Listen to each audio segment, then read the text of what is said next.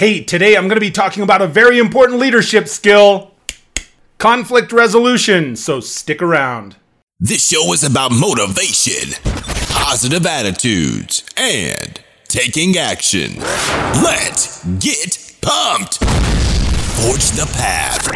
Get fired up. Thanks for tuning in to Lead the Teams, The Front.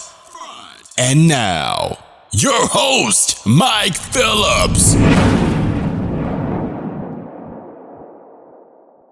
Hey, my name is Mike Phillips, and I will be your host. And as always, for sales training, for motivational content, and to level up your leadership, make sure you click the subscribe button and hit the bell icon so you don't miss anything.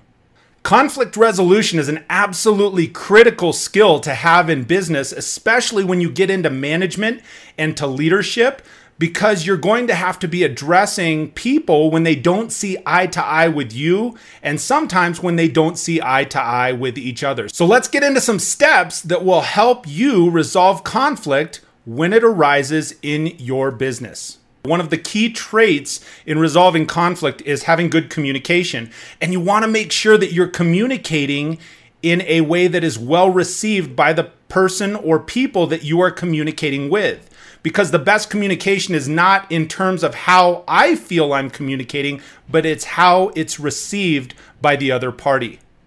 Now, when we're talking about creating resolutions, you have to listen before you speak. You have to listen to what the problem is or what the perceived problem is by the other person or people. Because if you jump right in and say, Look, here's how I want you to solve this, people will not always receive that in the best light, right? They want to feel like they're part of the solution. So I encourage you when you're approaching any conflict, first things first, you have to listen to the other person and what their concern or what their conflict is. Now, as you're listening to that other person, it's important sometimes to put yourself in their position. So, walk a mile in their shoes, so to speak. If you were in the position that this person or people were in, how would you feel? Because if you can put yourself in that emotional state where you can feel the frustration that somebody else is feeling, whether it's true or not. For example, if you've had somebody that said something mean about you in the past, they said, Gosh, that Mike, he doesn't listen. You start to get frustrated whether that was a factual statement or not. So you may go back to that person sometimes and you say, Hey, I heard, I'm really frustrated. I heard that you said that I'm not listening to you. And they say, Oh, no, what I said was we were talking on the phone and that you didn't hear what I had to say. And it could be a very simple instance, but it doesn't change the level of frustration that you had when you thought that person said that you were not a good listener. Next, when you're trying to resolve any conflict, you have to be very honest, straightforward, and direct. Don't dance around the subject. Lay it right out. Once you've listened to the person and you've maybe assessed it and you've put yourself in that emotional state with them, be direct in what the problem is as you see it. You may say something along these lines. So, what I'm hearing you say is, and that allows you to bridge and open a communication between that person. Because if that's not what they are saying to you, then it allows them to clarify no, that's not what I'm saying. What I am saying is, and reiterate their situation. Or if it is what they're saying, then they can say, yeah, absolutely, you've got it.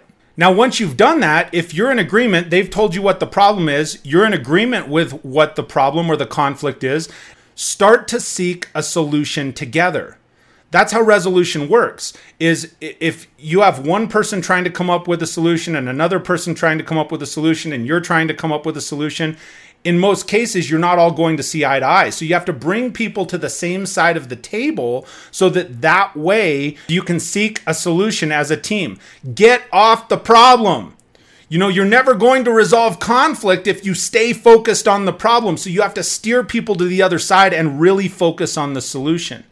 Few other quick tips.